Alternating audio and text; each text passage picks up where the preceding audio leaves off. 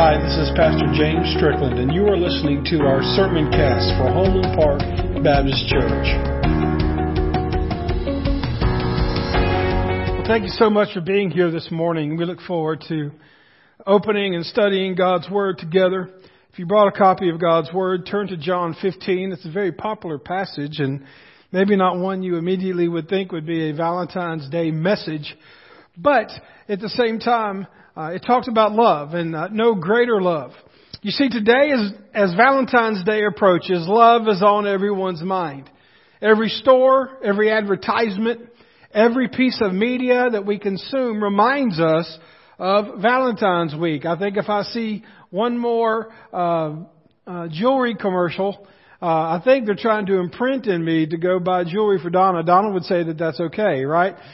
But um, as as we approach Valentine's week, however, it's important to remember what true love is. And when I say true love, I don't mean what you see on the TV screens or in the movies. I mean true love according to God's definition of what love is. Love isn't about buying someone's affection through gifts or manipulation. It's about expressing and showing appreciation for those that we love. It's about loving others as Jesus loves us. A biblical love and a sacrificial love and a remaining love. We're going to talk about what it means to have a remaining love, or some translations say an abiding love.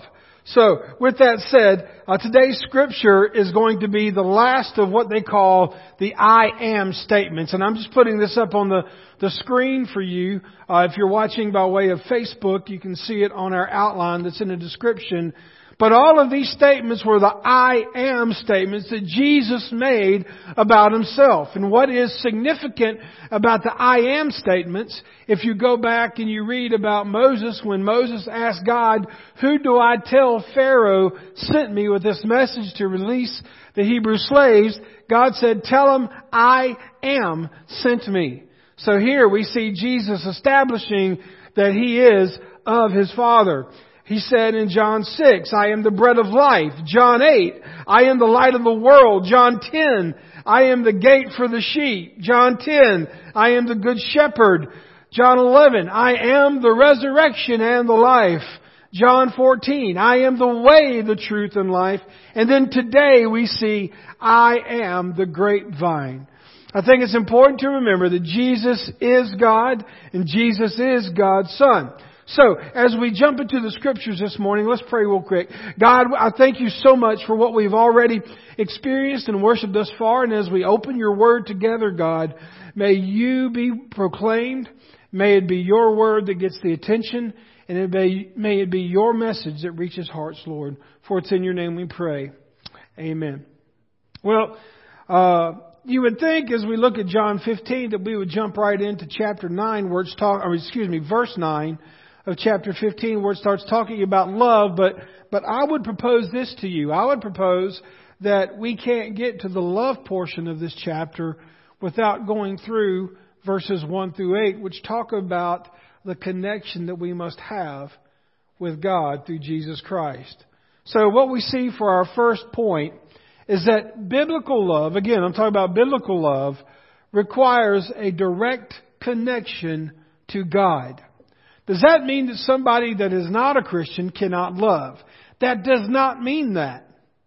Does that mean if someone is uh, loving in a way that the Bible doesn't uh, condone? Does that mean they cannot love that person? No, it doesn't mean that. It means they can love that person whether you are a Christian or not. You can love someone else, but the difference is if you want to be in a biblical love, the, the type of love that this book ordains, the type that this book blesses, the way God created it to be, if you wanted to experience love the way God created you to experience love, then there has to be a direct connection to God.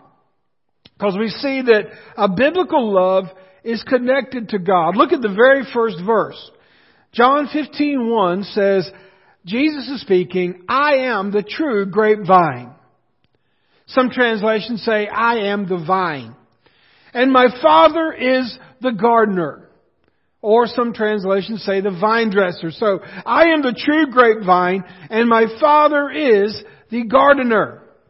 Well, the illustration of Jesus saying this, if you were of Jewish descent, you would be very familiar with the illustration of the vine. You see, the vine was a common illustration that God used many times in the Bible to represent God's chosen people of Israel. They were the vine that God raised up, the chosen people, so everybody in the world could see God's character and the way He interacted with His chosen people. You can see if you go back to Numbers uh, 13, the Israelite scouts, they were scouting out the promised land and they brought back these huge grapes, which was a sign that the promised land would be full of fruit. The nation of Israel is compared to a vine in Psalm 80 and then also in Hosea 10. But we see here that it goes one step further. So when Jesus is saying Jesus is the true vine, understand why people of Jewish faith back then had such a problem with that. He was saying, I'm taking your status. He's saying, you have been the vine for all these years, but now there is a new thing coming. There is a new covenant coming. I am the vine. Well, as we see that, the Israelites were originally chosen to convey the message of God's truth through their failures and God's judgment, but Jesus, as the true and faithful did that what no one else could ever do. He provided salvation for the lost. And Jesus being the vine shows his willingness to submit to his Father to complete his work. So again, get the picture that, that, that scripture is teaching here. The vine is who? I know I'm supposed to be preaching and just telling you. But the vine, according to this passage, I'm more in a Wednesday night mode right now, I guess because I'm sitting down in front of you. But the vine is Jesus, okay. We are the branches, okay? And the gardener, the vine dresser is God. So now you see here that Jesus is showing that He is in full submission to His Father God because God is the one that is dressing the vine. So all of that just in that first portion of that first verse. So we see that a biblical love is connected to God. And then we see that our connection with God delivers His care. Our connection with God delivers His care. Look at verse 2. It says, He cuts off every branch of mine that doesn't produce fruit, and He prunes the branches that do bear fruit so they will produce even more. What we see in this passage, we see two types of pruning. I know some of you in here have got a green thumb. You know exactly what pruning is. You prune your your um, your plants and and all that stuff. You take good care of them. I, however, have a black thumb. Um, one day uh, when we were living in Wilmington, Donna said I needed to trim the bushes. So you know what I did? I got a friend of mine, got his chainsaw. We cut them down at the base. They were trimmed. And uh, I've never been allowed to trim the bushes again. I have since looked at YouTube and figured out how to correctly trim them. But luckily, God doesn't prune us like I prune uh, bushes. We, there's two types of pruning here. There's cutting off dead branches, cutting off the dead leaves like you do on some of your plants, and then there is actually trimming back the good branches. So pruning plants is kind of like giving them a haircut. Just like we trim our hair to keep it healthy and looking nice, we trim certain parts of a plant to help it grow better. So when we prune, we remove dead and overgrown branches and leaves. This lets the plant focus its energy on growing new and healthy parts. Kind of like in the fall. How many of y'all enjoy going and looking at the leaves when they start changing colors? We all have to do that. Isn't it sick to know that we enjoy watching trees die? Imagine that. But it's so beautiful, preacher. But yes, those leaves for that season have to die and fall to the ground so the new ones can come next season. And so the reasons for pruning and cutting off dead branches is the fruit or the, the buds, the fruit can only be good if the vine is good. My friends, if you have a rotten vine and dead branches, you're going to have rotten fruit, if any fruit at all. I remember uh, when I was younger, my first job ever was working in a peach shed uh, out in the country of Spartanburg. And I'm going to go ahead and tell you, if you've ever worked in a peach shed, you don't want to be where I was, which was in the coal bin. Do you know what a coal bin is? Basically, I'll try to explain it. There was this big long conveyor belt, and you had the, they would, the, the, the trucks would bring in all the peaches that were uh, picked, and then they would go into this big hopper, and it would go down this line, and there would be people that would be picking all of the good peaches out and boxing them. Well, then the ones that didn't make it would go into this other bin called the coal bin. And then there, I would help pick out the not so good ones from the bad ones. So I can't tell you the number of times I would pick up a peach and it would squish in my hand. That is why I cannot stand peaches, if you just wanted to know. But it was just that process of if you've ever seen dead fruit, if you've ever held dead fruit, if you've ever tasted dead prune, I mean, um, rotten fruit, it is not good. But the thing is, is that if Jesus is the vine, and we are the branches, and we as believers are attached to Him, the question is, what is our life attached to? My question to you is, what is your life attached And if you would allow me to go on a side mission for a second, if you go to Galatians chapter 5, just for a minute, if you would, turn there. It's in Paul's epistles. You can remember by Go Eat Popcorn, Galatians, Ephesians, Philippians, Colossians. So if you go to Galatians, you will see that it says in Galatians 5, 19 through 21, these are the fruits of the flesh. These are the fruits that we produce when we are not connected to Jesus. It says in verse 19, when you follow the desires of your sinful natures, the results are very clear. Sexual immorality, impurity, lustful pleasures, idolatry, sorcery, hostility, quarreling, jealousy, outburst of anger, selfish ambition, dissension, division, envy, drunkenness, wild parties, and other sins like these. Let me tell you again, as I have before, that anyone living that sort of life will not inherit the kingdom of God. So if you want to know what your life is connected to, all you have to do is be honest and take an inventory of your life. And I'll be honest with you. There are times in my life where those have been the fruits that my life produced because I was connected to the wrong things. The wrong things were my priorities. And then that's what you're not supposed to produce. What you are supposed to reduce, produce, if you read on, is in verse 22 where it says, but the Holy Spirit produces this kind of fruit in our lives love, joy, peace, patience, kindness, goodness, faithfulness, gentleness, and self-control. There is no law against these things. Those who belong to or those who are connected to Christ, Jesus, have nailed the passions and desires of their sinful nature to His cross and crucified them there. My friends, I'm going to go ahead and tell you, I don't know about you, but I don't know if I've ever really passed the Galatians 22 through 24 test with a hundred. I've had my issues just like everybody else does. We are sinners and we fall short. But I do know this, that as a whole, my, my life prayerfully produces more of 22 through 24 than it does and did of 19 through 21. So my friends, here's, here's another evaluation for you, and this is only for you and God. I, I talk with many people over the years, and, and I even myself, there are times where, I don't know if anybody told you this, but doubts will come into your mind. You will wonder, well, you know, am I, am I really a Christian? Am I going to go to heaven? Do I, do I really know? Well, one thing that you can do as a, as a, uh, a ruler, a measuring stick, is to look at Galatians 5, and that is your measuring stick. Evaluate your life, write down what your emotions are, how you act, what your friends do. Write down these things, and it is this simple. If you have the Holy Spirit in your life, you will be producing fruit that is in 22 through 24. If you do not have the Holy Spirit in your life, you are producing the fruit of 19 through 21.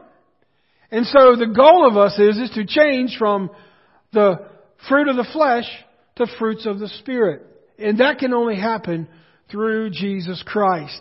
Now, we see that dead branches hurt the healthy ones. And sick branches infect the rest of the plant. So Jesus has pruned you, my friends. He removed your sin. And He made you clean. If you are a child of God, the sinful nature has been pruned from you. Paul says that we are not exempt to it, but we are no longer slaves to it. Read Romans 7. It's a great, great, it'll make you feel like He knows what you're going through because He struggled with sin just as I do, and I'm sure you do as well. Look at verse 3, John 15, 3. We're back in John 15. You have already been pruned and purified by the message I have given you. You see, with Jesus as the true vine, that means that He is our message of salvation. We are purified by the gospel message. Not by what we can do, not by whatever program we attend, not by, by whatever steps we try to take. It is by Jesus Christ alone are we purified. And then being connected to Jesus means staying close to Him. Look at verses 4 through 8. It says, remain in me, or some translations say abide. Remain in me, and I will remain in you. For a branch cannot produce fruit if it is severed from the vine. Have y'all ever gone out to vineyards and walked in the woods and seen branches hanging in the air attached to no tree or no vine? It doesn't happen, does it? For branches to grow, they must be connected to something. And then it says in verse 5, Jesus saying, Yes, I am the vine, you are the branches, those who remain in me, and I in them, will produce much fruit. For apart from me, you can do nothing. Let me say it again. Apart from me, you can do nothing. There were people that were listening to him teach that. They were very religious. They were in the temples every day. They were they were very respected among their peers because they were very religious. They looked like that they loved God and the way that they acted, it looked like sometimes they loved God, but it didn't always match up. And he is saying right here that apart from me you can do nothing. My friend, if you were trying to reach God in your own strength, in your own, I'm gonna do better God, I'm gonna, I'm gonna get myself straight and then I'm gonna go to church. I'm gonna get my life right, then I'm gonna give it to you God. If that is you, you will never give it to Him because you're trying to do it in your own strength and apart from Jesus, you can do nothing. Not my words, His words. So stop trying. The answer is right here. Verse 6 says, Anyone who does not remain in me is thrown away like a useless branch and withers. Such branches are gathered into a pile to be burned. That means that those who reject Jesus Christ will be judged and will be sent to hell. That is what it means. That is what the Bible teaches. If there are people that say, I do not want to be connected to Jesus, I do not want to be part of that brand, that vine, because I'm connected to what I want to be connected with, whether it be science, whether it be a cult, whether it be something else, whatever they're connected to, that is what they're going to get. But Jesus says, if you are not connected to me, you will be cut off and thrown into the fire. Judgment will be for those that reject Jesus. Verse 7. But, if you remain in me, and my words remain in you. I think that is the key here. My words remain in you. Hear me now, folks. If this is the only scripture you're getting this week, you are spiritually malnourished and starved. If all you hear is what I am speaking to you right now and maybe even a Bible study, let's give you Wednesday night too. If the only scriptures you are hearing are coming from your church attendance, my friends, you are spiritually malnourished and you do not know the full will of God because you do not have God's Word in your heart. Notice what it says here. It says, if you remain in me and my words remain in you. There are times in my life where I have been too busy to be in God's Word, or if I am in God's Word, it's to tell somebody else something about it rather than for me. And I will go ahead and tell you, the times in my life when I am most out of control is when I am not in God's Word. Everybody will tell me, well preacher, we just want God's will for our life. We want God's will for our church. What is God's will? You won't know it unless you are in His Word. Not me spoon feeding it to you, but you reading. You say, well I just don't know where to start. Is the Holy Spirit in you? If it is, then it will translate and it will help you. If you don't know where to get started with the Bible, talk to me. I will get you started. I will get you a translation you understand and you can get, but it's, look, I am going to be held accountable for what I say when judgment comes. But what you do with it, you will be held accountable with it as well. So, if you want God's will for your life, if you want God to answer your prayers, then His Word must remain in you. Look at what it says here. But if you remain in me, verse 7, and my words remain in you, you may ask anything you want, and it will be granted. There's the caveat here, folks. If you are not in God's Word, you're asking the wrong things. God's Word tells you how to live and what He wants for your life. So God, you say, God, can I have this? He says, well, I told you you can have it. Here you go. But if we are not in God's Word, we start praying according to our selfishness and what we want and what we need, rather than honoring God and glorifying Him.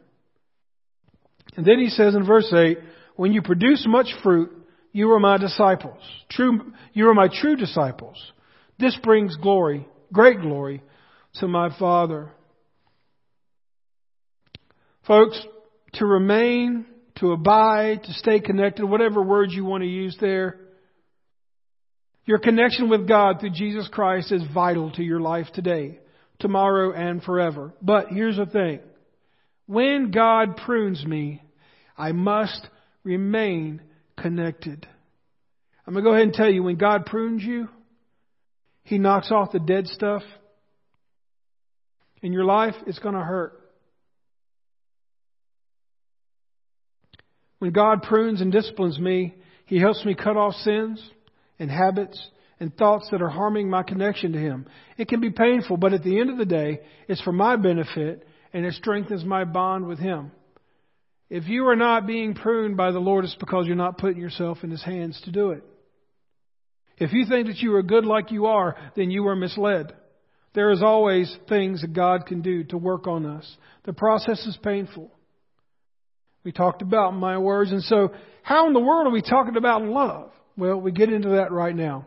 True love is a biblical love. So we said that biblical love is connected to God through Jesus. And now true love is a biblical love. Well, what does it mean by that? It says in verse 9, Jesus is speaking, I have loved you even as the Father has loved me. Remain in my love. When you obey my commands, you remain in my love. When you do what I say do, you are remaining in my love is what he's saying. Just as I obey my Father's commands and remain in his love. So Jesus is not asking us to do anything that he's not doing himself for his Father. His Father had rules for Jesus to follow. Jesus followed them so Jesus could fulfill his mission and give glory to God. We have rules to follow that, to follow that God has given us to glorify him. He says 11, verse 11, I've told you these things so that you will be filled with my joy. Yes, your joy will overflow. Again, when the, when the scripture says, I have loved you, Jesus loves you today as you are, my friends. Jesus loves you not what you think he wants from you. Jesus loves you today, my friends, in the midst of your shame. Jesus loves you even though you tell yourself you are not worthy of His love. The great thing is, you're not worthy of His love, neither am I. That is the whole reason Jesus came. He loves you anyway. Romans 5 8 says that while we were still sinners, God demonstrated His love for this, as this, as Jesus dying on the cross. So while we were still sinners, Jesus still died for you. Does that sound like a Jesus that's going to judge you? if you want to come to Him? Absolutely not. You say, well, I'm not sure. Let me tell you this, folks. Jesus loved you first. And Jesus will love you even when you don't love Him back. Jesus will love you even when you don't love yourself. That is God's love. That is true biblical love. We can learn a lot from our love. Sometimes we love people so we can get something out of it. Maybe it's validation, maybe it's relationship, maybe it's physical things, maybe it could be any number of things. We love people because of what we get back out of it. That is not love, that is selfishness and that is lust. If we truly love somebody, it's going to be to build that other person and to help glorify God in their life.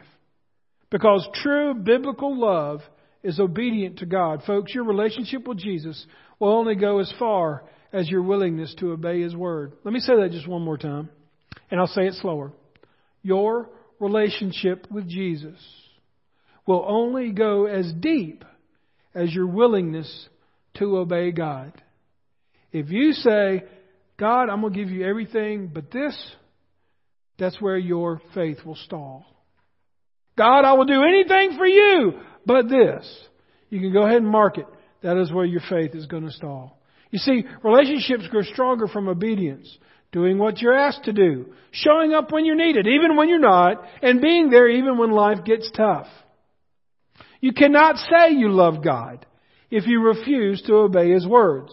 And also, biblical love is a joyful love. Look, look at what he said here. He was talking about the fact that he said, You will have joy and it will overflow. Jesus wants us to enjoy the same type of relationship with Him that He had with His Father. That's what Jesus is saying here. We are talking about love here on February, the Sunday before Valentine's Day. The type of love that Jesus wants us to have in loving Him is the very same love He had with His Father. That means even though He had to die on the cross for your sins and mine, even though he was in the Garden of Gethsemane praying, God, please take this cup of suffering from me, yet not my will, but your will be done. His joy, the joy wasn't in happy, happy, uh, you know, rainbows and, and teddy bears. Joy is knowing that you're doing what God has called you to do, even when it hurts. Joy means loving even when it's hard to. Joy means obedience when you don't feel like it. Joy means choosing humility rather than your own entitlement. You see, overflowing joy comes from connected obedience to Jesus and His Word. You will never know the true joy of following Jesus until you are connected to Him and being obedient to Him. A missionary knows what it means to have the joy of the Lord by being obedient. A parent who raises their child in the ways of the Lord knows the joy of raising their child to love the Lord. Now, it doesn't mean it's always going to be good. It doesn't mean it's going to be easy. But at the end of the day, there will be joy. Overflowing joy comes from connected obedience to Jesus and His Word. Then we see in verses 12 through the first part of 16 that biblical love is a sacrificial love. We've talked so far about love being connected to Jesus and remaining in Him and being obedient to Him, this is a progression that leads us to verse 12, which leads us to sacrifice our will to Him and others. And Jesus lays it out what it means to love sacrificially. Look at it. He says in verse 12, This is my commandment. Love each other in the same way I have loved you. Now, I could spend an hour just talking about that. Unpack that in your life for a minute. Do you love your family the way Jesus loves them? Do you love your spouse the way Jesus loves them? If you don't, you should. Does your spouse love you like Jesus? If not, you better tell them to start. This is my commandment. Love each other in the same way I have loved you. Look, verse 13. There is no greater love than to lay down one's life for one's friend. Now, when you read that, immediately my mind goes to uh, whether it be firefighters or um, our military or or somebody that is doing some heroic act of, of sacrifice where they're not going to leave anybody in a bad situation or they're going to take a bullet for somebody. And we all think about there's no greater love than that to lay down one's life for one's friend. But, but that is, that is the extreme of that verse. Let me bring it down to home. There is no greater love than to lay down one's life for one's friend. You're talking with your spouse. They want to go out and you want to stay in. You want to buy something. They don't think it's time. You want to do one thing. They want to do the other. Every time you ask them to do something, they don't want to do it. And you don't want to bend your will to theirs. So when it says there is no greater love than to lay down one's life for one's friends, that means that sometimes you take a back seat so those that you love can be built up. That is what Jesus is saying. Jesus is saying, look, I am going to take the hit so that you will benefit from it. Does your love for your family and for your friends mimic that? Or is it about what you can get out of them and how they please you? No greater love than to lay down one's life for one's friend. Not only in a grand act, but also in the daily submission of our selfishness and our will versus putting them first. How many times have I talked to couples and people that say, they're not meeting my needs. I don't love them anymore. I fell out of love with them. The key word to all their statements are, is I, I, I, I. But there is no greater love than to lay down one's life for one's friend. If your problem in your relationship start with the letter I, the problem is not your relationship, the problem is you.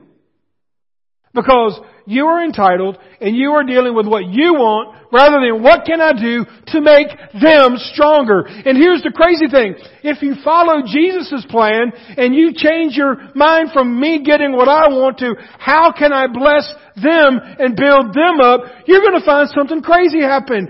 They're going to start doing the same thing for you. So by building them up, you are building yourself up. And it's a Jesus thing. He says to do that. Look, he says, verse 14, you are my friends if you do what I command. I no longer call you slaves because a master doesn't confide in his slaves. This is big. Now you are my friends. Folks, Jesus calls you his friend. He says, since I have told you everything the Father told me, you didn't choose me. I chose you. Folks, you say you love your family. You say you love this church. My question to you is, are you laying down your comfort and conveniences to do all that Jesus is telling you to do, or are you sitting in your recliner telling us what everybody else ought to do? If that's you, that's not love. When a relationship is based solely on position, such as a boss, a worker, as the Bible says, a master or a slave, it is often characterized by power imbalance. There's a hierarchy, there's a structure, there's formality. And so, I mean, you're not supposed to have, I mean, you can have friends at work, but they say, you know, be very careful how friendly you are at work because there's positions, there's authority, and there's all these other things. But in contrast, imagine this.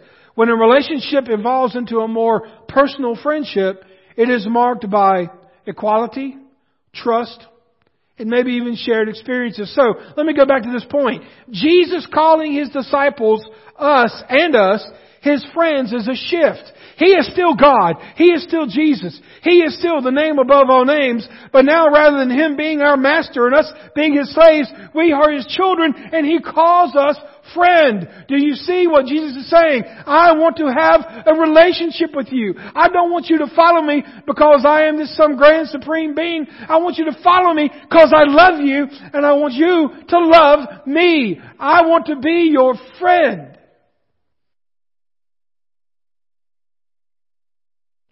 Jesus Christ is the King of kings and the Lord of lords. His name is above all names. If there were anyone who had the right to be called, to call us slaves, it would be him. Yet he chose to call us friends. Let me just stop here for a minute. You didn't choose me. I chose you. What does that mean? It means this. Jesus made the first sacrificial choice to die for you. He did that first. Jesus initiated salvation by dying first for your sins. So you and I should choose to die, meaning our old lives, our old way, our old will.